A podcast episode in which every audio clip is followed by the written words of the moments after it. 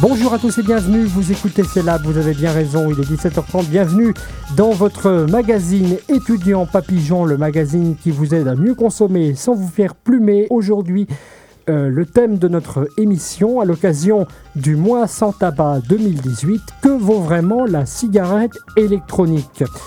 À l'heure où le prix du paquet ne cesse d'augmenter pour euh, espérer atteindre la barre des 10 euros d'ici à 2020, ce nouvel outil tente de s'imposer auprès des fumeurs qui souhaitent en finir avec leur addiction. Pourtant, bien que futuriste et novateur, ce nouveau dispositif fait parfois l'objet de nombreuses controverses, notamment quant à la composition et à l'origine des liquides et aux dangers potentiels que cela pourrait euh, causer. Alors, si vous aussi vous avez envie d'arrêter de fumer, de profiter de ce fameux mois sans tabac pour entamer eh bien, vos démarches, nous sommes à votre disposition pour vous donner tout un tas de conseils pratiques. Et pour ça, je ne serai pas seul, puisque je salue mon acolyte qui va aussi intervenir pendant l'émission. Bonjour à vous, Florian Châtel. Bonjour. Alors, Florian, peut-être un bref euh, rappel, rappel, euh, rappel euh, en chiffres. Hein, le, le, tabagisme est la première cause de mortalité évitable en France. 73 000 morts par an. Euh, justement, on va essayer de comprendre les effets euh, de la vapote sur euh, notre santé et voir si c'est un bon moyen d'arrêter avec cette addiction. Alors pour en parler, je reçois d'abord le docteur Catherine de Bournonville. Bonjour à, vous. Bonjour. Alors vous êtes médecin tabacologue responsable de l'unité de tabacologie du CHU de Rennes et membre de la coopération bretonne de tabacologie. Et notre deuxième invité, il s'agit d'Yvon Roland. Bonjour. Bonjour. Yvon Roland, vous êtes euh, le délégué régional pour la Bretagne de l'EDUS, l'association indépendante des utilisateurs de cigarettes électroniques. Étudiant Mes Papillons spécial Moi sans tabac, c'est maintenant. Vous écoutez ces labs dans Étudiant Papillon spécial Moi sans tabac. Alors, première question euh, d'abord. Euh, Catherine de, Bournonville, euh, euh, est-ce qu'on connaît aujourd'hui, euh, est-ce que vous, en tant que médecin, déjà, avez-vous constaté des effets concernant l'utilisation de la vapote chez vos patients? Ont-ils arrêté grâce à ce système? Alors, je n'ai pas constaté d'effets négatifs de la vapote pour l'instant chez mes patients, enfin d'effets qui mériteraient qu'on s'y intéresse médicalement. Par contre, j'ai effectivement constaté chez un nombre significatif de mes patients un arrêt du tabac avec la vapoteuse, soit la vapoteuse toute seule, soit en combinaison avec d'autres stratégies pour arrêter de fumer. Avec d'autres stratégies. Alors, Yvon Roland, euh, je vous propose que vous nous racontiez votre histoire un petit peu. Quelle est votre histoire avec la cigarette électronique? Comment l'aviez-vous découverte? Euh, Eh bien, mon histoire déjà avec la cigarette, cigarette, électronique fait suite à mon histoire avec le tabac. Oui. Puisque j'ai été fumeur 35 ans. Euh, et essayé par euh, diverses tentatives durant ces années d'arrêter de, fumer. Euh, tentatives qui n'ont pas été euh, durables, qui ont été difficiles. en 2013, j'ai découvert, je m'y intéressais, on, entend, on en parlait déjà beaucoup. j'ai découvert par hasard la cigarette électronique. Euh, clairement, je n'y croyais pas. Je, n'espérais au mieux que de diminuer. Euh, je l'ai même clairement annoncé lorsque je suis rentré dans la boutique où j'ai acheté euh, cette cigarette électronique, cette première, le 9 octobre 2013. J'espérais au, moins diminuer parce que je voulais depuis très longtemps arrêter. On, ne rêve que de ça, même si on ne, on ne le dit pas clairement. Euh, et euh, dès les premiers jours, j'ai divisé ma consommation par 3, 4, 5, jusqu'à jusqu'à ne plus fumer du tout le week-end, ni les vacances de Noël qui sont arrivées un petit peu après, comme c'était en octobre, je le disais. Euh, mais reprenant quelques cigarettes, mon rythme de 4-5 cigarettes qui me restait dès le retour au travail. Et j'ai définitivement arrêté en février 2014, donc au bout de 4 mois de, de, consommation euh, cumulée des deux. Euh, voilà, et depuis, j'ai plus fumé. Donc depuis février 2014. Alors justement, euh, Catherine de Bournonville, je me tourne à nouveau vers vous. Monsieur Roland évoquait tout à l'heure la, date du 9 octobre 2013. Est-il important euh, de fixer une date d'arrêt? Parce que c'est souvent le conseil qu'on donne hein, dans, le, petit kit, hein, du moins sans tabac, on, le voit. Alors, est-ce que vous pouvez nous donner quelques petits conseils comme ça pratiques pour arrêter efficacement? D'abord, pour répondre à votre question, la date, visiblement, pour Roland, bonjour, bonjour Yvon Roland, ça va, euh, pour, pour certaines personnes, c'est vraiment important d'avoir une date. C'est une date soit qu'on a décidé en avance, pour certaines personnes, elles ont besoin d'anticiper, de dire tel jour d'arrêt de fumer. D'autres personnes sont paralysées à l'idée de se fixer une date, ça veut dire on se met la pression sur cette date-là, je vais devoir arrêter de fumer et donc préfère arrêter j'allais dire, comme ça vient, et finalement, c'est ce qui est arrivé à Yvon, c'est-à-dire qu'au départ, il avait un objectif de réduire sa consommation et un jour, cette consommation est passée à zéro avec un vapotage exclusif. Euh, il n'y a pas de chemin unique pour arrêter de fumer. Chacun construit sa trajectoire qui va passer soit par un arrêt brutal, où on aura décidé à l'avance la date, ou alors la date s'est imposée à nous pour telle ou telle circonstance, soit certaines personnes vont faire des étapes en vue de l'arrêt, réduire leur consommation, puis arrêter. Peut-être une chose qui est... Euh, euh, peut-être à noter, c'est que arrêter de fumer, c'est apprendre à vivre sans cigarette. Qui dit apprendre, ou mécanisme d'apprentissage, dit que quelquefois il faut un peu de temps. Euh, quand on arrête de fumer brutalement, on est obligé d'apprendre tout en même temps. Certains en sont capables, d'autres ne sont pas prêts à le faire. Lorsqu'on réduit sa consommation, eh bien, euh, euh, réduire sa consommation, ça veut dire faire sauter des cigarettes. Et ces cigarettes qu'on ne fume pas, ça veut dire qu'on apprend à faire autrement. Il y a plein de moyens de faire, de gérer différentes situations autrement. Eh bien, justement, arrêter totalement, est-ce apprendre ou réapprendre? Eh bien, c'est apprendre. Euh, Parce que finalement, est-ce qu'on peut réapprendre la vie qu'on avait avant Puisque quand on était enfant, j'imagine, il y a une vie où on n'a pas fumé du tout. Et puis on n'est pas né avec une clope au bec. D'accord, c'est ça. Je veux dire, est-ce que c'est pas réapprendre finalement la vie qu'on avait avant étant plus jeune? Il me semble que non. Parce que euh, quand on est enfant, on est enfant, et euh, quand on arrête de fumer, on est adulte, et donc on apprend en tant qu'adulte à vivre sans cigarette. Quand on est, euh, c'est pas la même vie qu'on a quand on est enfant. On a des ressources autour de nous. C'est par exemple papa, maman, hein, les grandes personnes. Et quand euh, j'ai un gros chagrin, quand quelque chose me tracasse au niveau émotionnel, spontanément, l'enfant, il a comme recours d'aller vers les autres, d'aller chercher du, du soutien social. Et quand on grandit et qu'on devient autonome, on, on développe d'autres ressources qui sont des ressources personnelles pour apprendre à gérer ses émotions. C'est-à-dire qu'on ne va pas, à 35 ans, en théorie, appeler papa, maman, quand on a un gros chagrin, parce qu'on a appris à gérer ses émotions autrement. Ça s'apprend à quel moment? Ça s'apprend à l'adolescence. Si à l'adolescence, vous apprenez que gérer vos émotions, c'est fumer une clope, ça veut dire que vous n'avez pas appris à gérer vos émotions autrement qu'en fumant une clope, et donc à 35 ans, vous devez l'apprendre, ou à 25 ans, ou à 28 ans, ou à 55 ans, pourquoi pas. Donc c'est pour ça que j'utilise vraiment le mot apprendre. Mais considérez du coup le fait d'arrêter de fumer, non pas comme on m'enlève quelque chose, mais comme on m'enrichit puisque j'apprends à faire quelque chose de nouveau. Justement, Yvon Roland, euh, comment ça s'est passé pour vous cette gestion émotionnelle C'était difficile les premiers jours d'arrêt? Est-ce que la transition était difficile avec la, la VAP Comme je le disais euh, précédemment, je n'ai rien programmé. Franchement, en ce qui me concerne, je, n'ai eu aucune difficulté. C'est peut-être de ce fait-là, parce que j'y croyais pas, je, ne m'étais fixé aucun objectif, c'est venu tout seul. C'est venu tout seul. Aucun manque, rien. Donc vous n'avez pas senti ce, ce vide et ce, cette sensation de manque, vous ne l'aviez pas en tout cas quand vous avez fait cette transition? Non, puisque la transition s'est faite progressivement euh, sur quatre mois. Et euh, un jour, ben voilà, j'ai fumé la dernière. non, aucun, aucun. Et quel sentiment, justement, quand vous aviez fumé la dernière, euh, quel sentiment aviez-vous quand... Je quand... ne savais pas que c'était la dernière. Ah, vous ne saviez pas que c'était... Le tabac est resté plusieurs semaines euh, sur une étagère à la maison sans que j'y touche. D'accord, d'accord, d'accord. Et justement, le, le, thème de notre émission, c'est le thème de la vape. Pardon. Oui, parce que mon fauteuil roulant s'est mis en même temps. Donc, le thème de l'émission, c'était donc la, la vapote. Alors, Catherine de Bournonville, eh, comment vous, qu'est-ce que vous conseillez aux personnes qui ont choisi la vape pour arrêter? Comment on fait?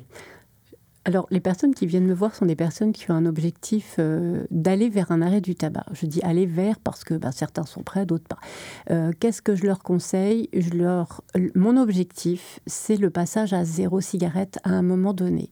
Et donc, puisqu'ils ont choisi d'utiliser la cigarette électronique, la vapoteuse, pour, euh, pour, pour cet objectif-là, il faut qu'avec la vapoteuse, les sensations qu'ils aient soient le plus susceptibles de permettre de lâcher complètement la cigarette. C'est-à-dire qu'ils arrivent à un moment donné à préférer la vapoteuse à la fumée.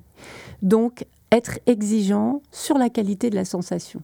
Ça veut dire aller chercher une vapoteuse et essayer jusqu'à trouver euh, la sensation optimale, celle, qui leur permet de dire oui, là, je, je choisis de vaper parce que ça me fait du bien, parce que c'est agréable, parce que ça me soulage, plutôt que euh, d'acheter n'importe quoi le moins cher possible ou d'acheter n'importe quoi le plus cher possible, mais d'essayer, vraiment d'essayer et de prendre le temps. Auprès des vendeurs, auprès des... Oui. Alors pas n'importe qui non plus, si possible. Donc je ne vais pas faire de publicité, mais je déconseille d'acheter euh, une vapoteuse dans un bureau de tabac pour plusieurs raisons. Un, les buralistes ne savent pas conseiller, ils ne sont pas formés pour ça. Deux, ils ont peu de choix. Et trois, on ne peut pas essayer. Et quatre, le buraliste, et, son boulot, c'est de vendre du tabac. Donc, je, conseille vraiment d'éviter les buralistes. Je conseille d'éviter pour les premiers achats euh, d'acheter sur Internet parce qu'on ne peut pas essayer. Donc, d'aller plutôt dans une boutique spécialisée. Et mon critère de qualité, c'est le vendeur qui prend le temps qu'il faut pour que euh, la personne puisse essayer, euh, qui donne des conseils sur les réglages, qui donne des conseils sur la nicotine. Certains euh, vendeurs de cigarettes électroniques sont équipés de certains outils que nous, nous avons aussi. Et donc ça, c'est plutôt des critères de qualité. Voilà. Justement, Yvon Roland, euh, là, je m'adresse à vous en tant qu'expert de cigarettes électroniques. Je rappelle, vous êtes délégué régional de l'EDUS, l'association indépendante des utilisateurs de cigarettes électroniques, pour ceux qui nous prennent en cours de route sur l'antenne. quels sont les conseils techniques à donner aux auditeurs qui souhaiteraient se convertir? Des conseils techniques, il y en a plusieurs, euh, parce que je ne peux qu'abonder dans le sens de, ce que dit Catherine Bournonville effectivement euh, se rendre dans une boutique pour, prendre en main le produit, pour essayer le produit ou pour en essayer plusieurs et trouver le produit qui convienne, euh, les goûts qui conviennent, c'est important aussi. Oui. Euh, voilà, et parce que effectivement, lorsqu'on commence à vapoter, c'est plus technique que de commencer à fumer. Commencer à fumer un paquet de cigarettes, un briquet suffit et tout le monde s'y fait. Par contre, euh, la cigarette électronique, il faut quelques petites connaissances, quelques petites notions de réglage, euh, quelques petites alertes concernant des, résistances qu'il faut changer une fois de temps en temps, euh, des petites précautions à prendre, voilà. Mais il y en a plusieurs, effectivement, et c'est dans une bonne boutique qu'on donne tous ces conseils-là. Quel dosage en nicotine vous conseillez à quelqu'un qui veut se lancer justement dans la cigarette électronique? Le dosage de nicotine, c'est celui qui permettra de ne plus avoir envie de fumer. Ce dosage de nicotine, en plus, peut se cumuler, comme disait Catherine de Bournonville, avec euh, d'autres substituts euh, pour arriver euh, à, ne plus avoir envie de fumer. C'est difficile de donner un dosage comme ça par. Il n'y a pas de règle absolue, puisque chacun aura une manière différente de fumer. Il se peut très bien que quelqu'un fume 20 cigarettes par jour et ne les fume pas complètement. On en voit souvent qui fument des demi-cigarettes ou qui ne tirent pas, euh, euh, qui n'inspirent pas profondément, longuement la fumée, et d'autres qui ne fumeront que 10 mais qui vont tirer plus dessus. Et ils auront au final une, une, une nicotinémie, une absorption de nicotine euh, similaire. Les gens adaptent leur façon de fumer à leurs besoins. Donc donner comme ça un euh, un dosage de nicotine euh, par, par nombre de cigarettes, c'est un petit peu difficile. C'est l'essai, c'est la pratique qui va confirmer si le dosage est bon ou pas. Vous le disiez aussi, il faut éviter d'acheter une cigarette électronique chez tabagisme. Est-ce qu'on peut au moins acheter ces produits chez, euh, dans les bureaux de tabac Chez les buralistes, à, partir du moment où on a adopté. Après, euh, alors là, je, pense qu'ils vont. tu pourrais répondre mieux que moi parce que souvent, enfin, en termes de tarifs, je suis pas du tout sûre que ça soit aussi plus intéressant. En termes d'arômes, euh, en général, quand on a fait un premier achat dans une boutique, souvent on est un peu fidèle à cette boutique-là parce qu'en plus on a du conseil, on a de l'échange, etc. Mais en dépannage, peut-être, oui, ça, ça doit être euh, possible. Oui, voilà, en dépannage, comme disait Catherine, hein, le, le, le, buraliste n'a pas pour vocation première euh, de, de vendre de la cigarette électronique et c'est un produit concurrent du tabac. Il faut savoir que pas mal de produits qui sont vendus chez les buralistes sont produits par des fabricants de tabac, pas très efficaces et volontairement. Euh, dans une boutique spécialisée, vous aurez le conseil, vous aurez plus de choix en matière de matériel et de liquide. Euh, mais effectivement, ça peut se faire euh, en cas de dépannage, oui. Vous parliez des, cigarettiers qui veulent justement faire concurrence à la cigarette électronique. Je voudrais attirer votre attention sur un produit fabriqué par une marque hein, qui s'appelle Lycos, qui est composé de sticks que l'on chauffe. Alors, est-ce que vous avez déjà entendu euh, parler de ce produit, euh, Catherine de Bournonville? Et, Quelle est votre opinion sur ce, cette nouvelle manière de consommer du, tabac finalement? Alors, l'ICOS, qui est quand même relativement euh, confidentiel en France, il y a un gros, un gros battage médiatique dans d'autres pays, mais c'est voilà, c'est ce qu'on appelle du tabac chauffé non fumé disons officiellement non fumé.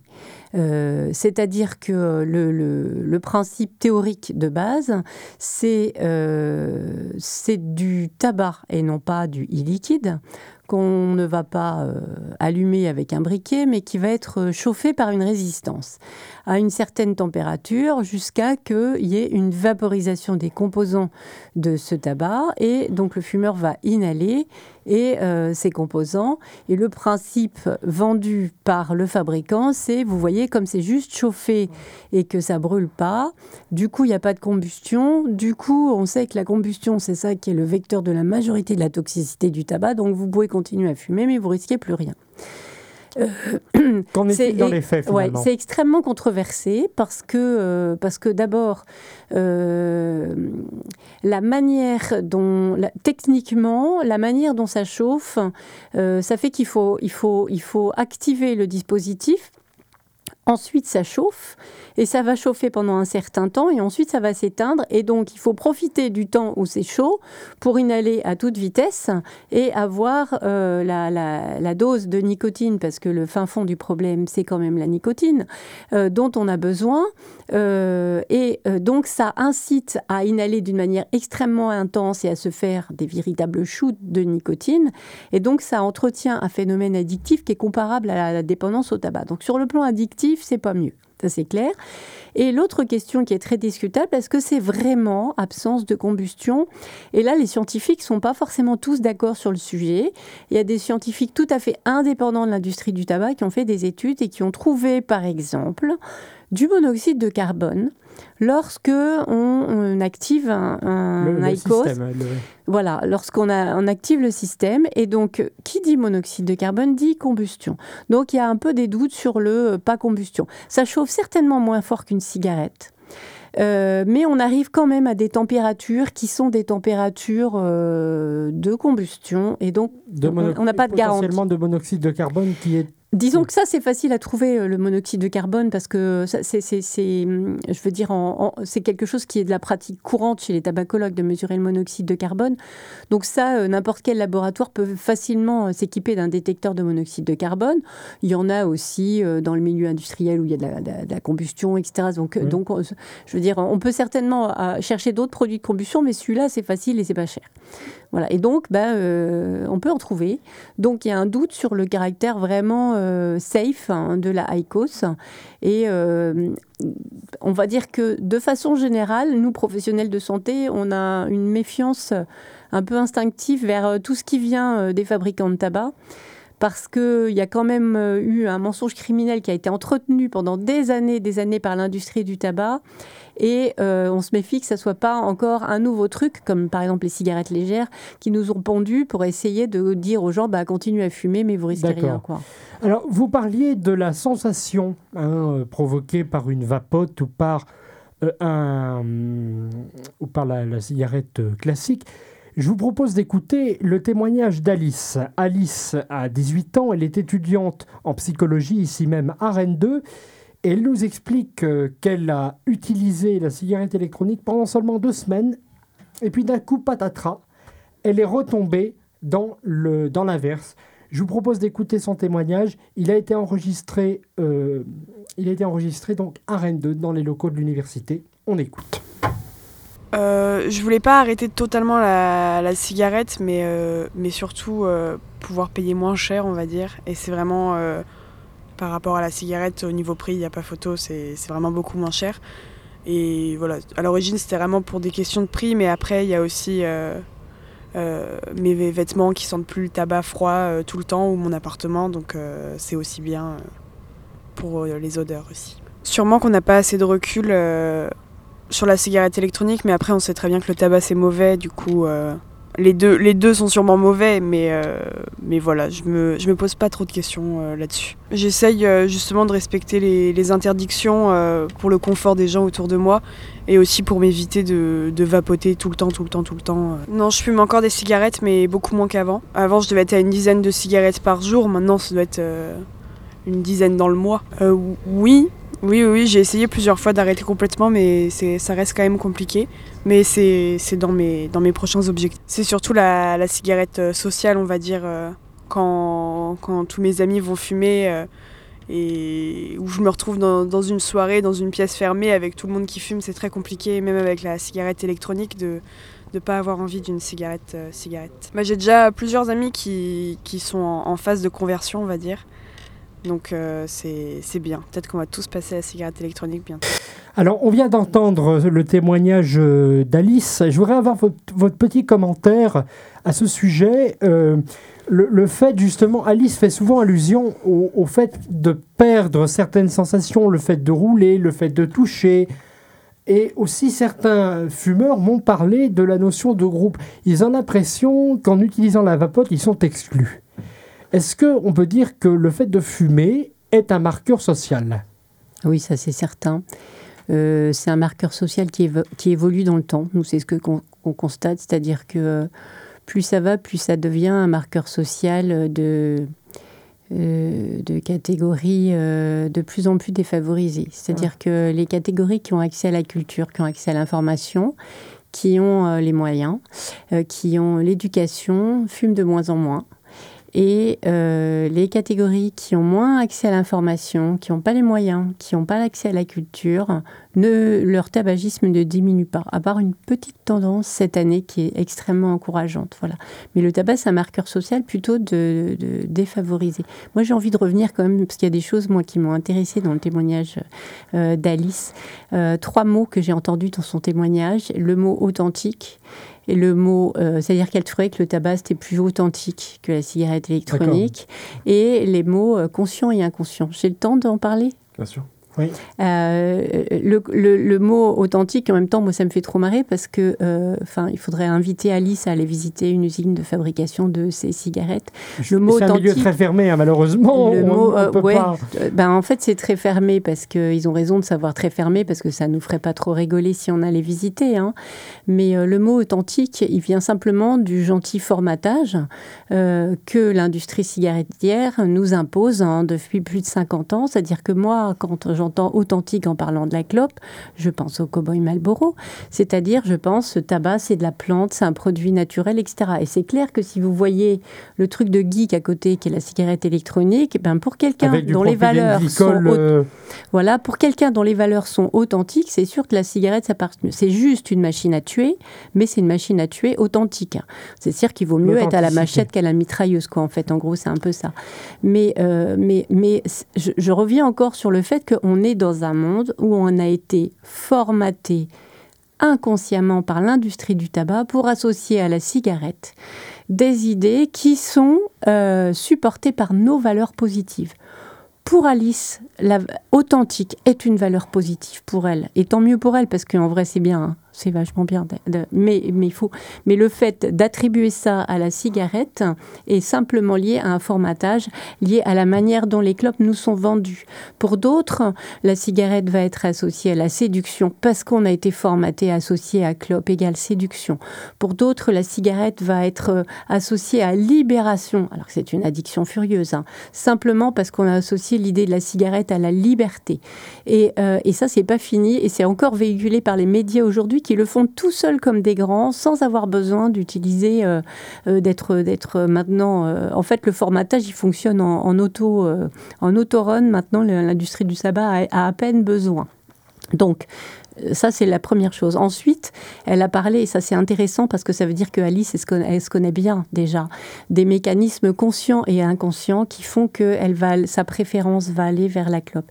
Et en même temps, elle a un peu plus décortiqué que ça parce qu'elle a parlé de son groupe, donc de son écosystème à elle, qui est pour l'instant un écosystème fumeur. Et c'est difficile quand vous êtes dans un écosystème fumeur où tout le monde se roule une clope, de sortir sa vapote un peu bling bling là. Euh, c'est, ça va. Donc effectivement, il y a, un sentiment euh, d'être un petit peu euh, à côté. Ça suppose aussi quand on décide d'arrêter de fumer, d'être suffisamment autonome pour dire, ou leader du groupe, pour dire, vous, vous continuez à faire ça, mais moi, j'ai choisi une autre voie parce que c'est dans mon intérêt. Ça suppose à un moment donné d'avoir enregistré à l'intérieur de soi que c'est dans mon intérêt d'arrêter de cloper. Toujours dans ce côté social, je vous propose d'écouter un autre témoignage. C'est celui de Lucie, qui est étudiante également à Rennes 2. Elle nous explique son histoire avec euh, la cigarette et la cigarette euh, électronique. Et euh, elle insiste aussi sur cette notion de groupe. On l'écoute. Euh, je fume la cigarette depuis euh, trois ans à peu près. Et j'avais essayé de vapoter l'année dernière. Et en fait, bah, ça n'a clairement pas duré longtemps, euh, même en ayant de la nicotine dans ma cigarette électronique. j'ai dû vapoter pendant deux semaines. Et après, je suis retournée à la cigarette et j'ai plus jamais retouché à ma, clope électronique. C'est un peu bah, c'est quelque chose que j'ai pas contrôlé, quoi, que j'avais envie de retourner à, la clope, quoi, le fait de rouler, de, de sais pas, l'odeur et tout, le geste, c'est différent, quoi j'ai l'impression d'avoir un truc. Déjà, la clope électronique, c'est pour moi, c'est un aspect très technologique. Et euh, je trouve ça plus authentique aussi, la cigarette, je sais pas comment dire. Du coup, euh, je pense que ça a joué aussi beaucoup. Euh. Mais avoir une explication vraiment concrète, je pense que c'est plein de petits facteurs conscients et inconscients. Quoi. Je sais pas s'il y a quelque chose de, de précis. c'est très bizarre, mais il y a un petit je sens quelque chose qui passe dans la gorge, quoi, qui était différent euh, avec la clope électronique. Et peut-être que j'avais besoin de ça aussi. Par exemple, même quand il fait froid dehors, si pas, il y a la fumée qui passe dans la gorge, elle est beaucoup plus forte. Peut-être que. Euh, enfin, je sais pas pourquoi je pense à ça. Mais. Euh, je sais pas, c'est plein d'aspects de la cigarette quoi, qui, qui manquaient, je pense, par rapport à la clope électronique. C'est-à-dire que c'est quand même. Pour moi, c'est quand même très différent les deux, quoi. Bah en fait c'est marrant parce que j'en discutais beaucoup avec mes amis euh, ces derniers temps. Mais non j'ai pas. En fait j'ai tout simplement pas envie d'arrêter de fumer pour l'instant. Mais euh, je sais que, euh, que parfois je peux arrêter pendant un petit moment et j'en suis assez fière. Par exemple quand je suis très malade, ça m'est arrivé l'hiver dernier, j'ai dû totalement arrêter. Et je suis contente, je me dis ok je suis capable de pas fumer pendant quelques jours. Ça dure quelques jours, pas plus longtemps, mais, mais, mais en tout cas pour l'instant j'ai pas envie d'arrêter. Peut-être un jour et j'espère que j'y arriverai. Mais, mais là tout de suite non, et même s'il y a le mois sans tabac c'est pas quelque chose qui m'intéresse maintenant. Non, bah, je pense que euh, la cigarette, c'est parfois c'est carrément un facteur de lien social. Quoi. Le nombre de fois où j'ai réussi à créer des conversations euh, en demandant un filtre une feuille, ou, ou juste avec la clope, quoi, c'est, pour moi, c'est vraiment un réel facteur de lien social. Et donc je pense que, euh, que ouais, c'est ça. Que ça peut manquer aussi de si je vois mes amis autour de moi fumer, bah, je vais avoir envie de fumer aussi. Quoi. Je m'arrête un petit peu pour euh, parler un petit peu de cette notion d'absence de délimitation. Elle dit, euh, cette jeune fille dit, avec une cigarette euh, électronique, il n'y a pas de début, il n'y a pas de fin. Et c'est un peu perturbant. Alors, comment on peut déterminer le début et la fin, puisqu'évidemment, il n'y a aucune consommation, j'ai envie de dire. ça ne se consume pas, ça ne disparaît pas, ça ne se désagrège pas. Donc, comment on fait? J'ai envie de demander à Yvon, là, et puis peut-être son expérience, et puis celle peut-être des gens qui côtoient Alédus. Peut-être que Yvon Roland pourrait peut-être intervenir là-dessus, sur le témoignage de, de Lucie bien sûr, Oui, alors effectivement, il n'y a pas, il a pas une cigarette qui se consume et qu'on voit se consumer et qui et qu'on jette quand elle, qu'on écrase quand elle arrive au bout. Il y a un autre phénomène qui, est instinctif, qu'on ne contrôle pas, qui s'appelle, euh, Catherine pourrait en parler mieux que moi, qui s'appelle l'autotitration. Ça veut dire que le fumeur cherche naturellement à satisfaire son besoin de nicotine et, il régule sa consommation pour satisfaire ce besoin sans avoir besoin de le dépasser. D'accord. Donc, euh, c'est voilà, c'est un, système de régulation euh, instinctif. De régulation euh, instinctive. Alors, il faut avoir une cigarette électronique avec un liquide suffisamment dosé, avec... éventuellement complété avec des substituts. Mais quand on a le bon niveau de nicotine, on régule euh, tout à fait instinctivement. On régule tout à fait instinctivement. Et puis, autre témoignage, ça va être le dernier de cette émission parce que nous arrivons bientôt à son terme. Je vous propose d'écouter le témoignage de Fanny, une autre étudiante de l'université Rennes 2 qui utilise quotidiennement la vapote, mais qui alterne avec l'utilisation de la cigarette classique. J'étais euh, une grosse fumeuse. Et du coup, j'ai essayé de passer à la cigarette électronique pour euh, diminuer ma consommation, voire arrêter. Et au final, j'ai tenu trois semaines euh, en fumant que de la cigarette électronique et en fumant pas du tout de cigarette roulée ou autre. Mais au final, euh, ça n'a pas marché parce que j'avais pas la sensation de, de fumer, de, de, rouler ma cigarette, euh, de l'allumer. Enfin, il n'y a pas de fin, il n'y a pas de. C'est vraiment pas comparable. Quoi. À part l'apport en nicotine, il n'y a, aucune, a aucune comparaison possible au niveau goût ou autre. Le fait, euh, le fait de rouler ma cigarette, parce que j'ai toujours fumé déroulé, donc ça, ça me manquait beaucoup le fait d'avoir euh, un début et une fin. Bah, justement, de la rouler, de l'allumer, et, euh, une, fois que, la cigarette est finie, bah, elle est finie. quoi. Alors qu'avec la cigarette électronique, euh, on peut tirer dessus pendant un quart d'heure, 20 minutes, une demi-heure, il n'y a, a, absolument aucune fin. Donc il y, y a, ça qui m'a manqué et aussi le fait que j'ai aussi la cigarette sociale, donc aller en extérieur, discuter avec les gens en fumant, demander des briquets, prêter des briquets, enfin voilà tout le côté social qu'il y a autour aussi. Euh, c'est par exemple, euh, bah voilà, en soirée, euh, en soirée, c'est vrai que c'est parfois plus facile de, discuter avec des gens, de rencontrer des gens en fumant sa cigarette. voilà, on n'a pas de briquet, on demande un briquet, on entame la discussion. ça peut être voilà tout, tout ce côté-là. Pour l'instant, j'ai pas, j'ai pas l'envie d'arrêter, donc donc c'est vrai que pour l'instant, c'est pas, c'est pas l'un de mes objectifs, pas au jour actuel petit arrêt pour euh, justement parler de, cette notion de, liberté. Cette personne dit bah, finalement, bah, c'est mieux pour moi parce que euh, l'odeur est moins gênante, euh, mon appartement ne sent plus, je ne suis plus obligé d'aérer. Est-ce que, Yvon Roland, vous êtes senti un petit peu plus libre en utilisant la vapote qu'avant, dans votre vie d'ex-fumeur devenu vapoteur, j'ai envie de dire? Oui, tout à fait, oui. Oui, complètement. Comment ça se traduit chez vous? Ah ben, du, du, du, fait de ne pas euh, de ne pas avoir besoin de, d'aller chez le buraliste euh, régulièrement euh, et dépenser la même somme pour avoir son sa petite réserve pour tenir quelques jours. Vous parliez vraiment de réserve, comme si quelqu'un comme si on faisait une sorte de stage de survie en fait. On, on parle de réserve. Ah, mais quand on est fumeur, mais complètement. D'accord. Complètement, on a la, la, la, crainte de, ne plus avoir de, de réserve que de. Oui, tout à fait, oui, oui. Mmh, mmh. Et aujourd'hui, est-ce que vous vous sentez plus libre qu'avant? Vous avez toujours votre fiole de liquide sur vous. Ah oui, oui, oui, oui, oui. Oui, mais on n'a pas euh, plus libre, oui, mais on n'a pas les mêmes, euh, les mêmes euh, sensations néfastes que l'on sent avec le tabac. il faut toujours recharger aussi sa cigarette électronique, donc c'est une nouvelle forme de contrainte au final. Ah ben oui, c'est tout à fait. Tout à fait. Mais euh, il y, a plein de choses qui peuvent être une contrainte, si c'est une contrainte agréable, euh, par rapport à une contrainte dont on sent les, méfaits sur la santé, la toux, euh, d'être d'être tous les hivers, ressentir certaines petites angines, grippes qu'on attrape facilement et qu'on n'a plus de par l'utilisation de la cigarette électronique ou de par la suppression du tabac. J'avais aussi certains soucis de santé récurrents, des otites séreuses depuis une vingtaine d'années. Euh, qui ont, qui se sont vraiment atténués euh, dès le passage de la cigarette électronique. Mon ORL me disait depuis des années, d'ailleurs, d'arrêter de fumer. Eh bien, le changement s'est fait ressentir très rapidement. Euh, docteur de Bondonville, peut-être un, petit commentaire sur les propos d'Yvon Roland? Oui, donc à la fois euh, sur les, bénéfices, on va dire en termes de qualité de vie du passage complet à la cigarette électronique, même s'il y a une étape, euh, euh, le, meilleur bénéfice qu'on peut obtenir, c'est en arrêtant complètement la cigarette. Et, voilà.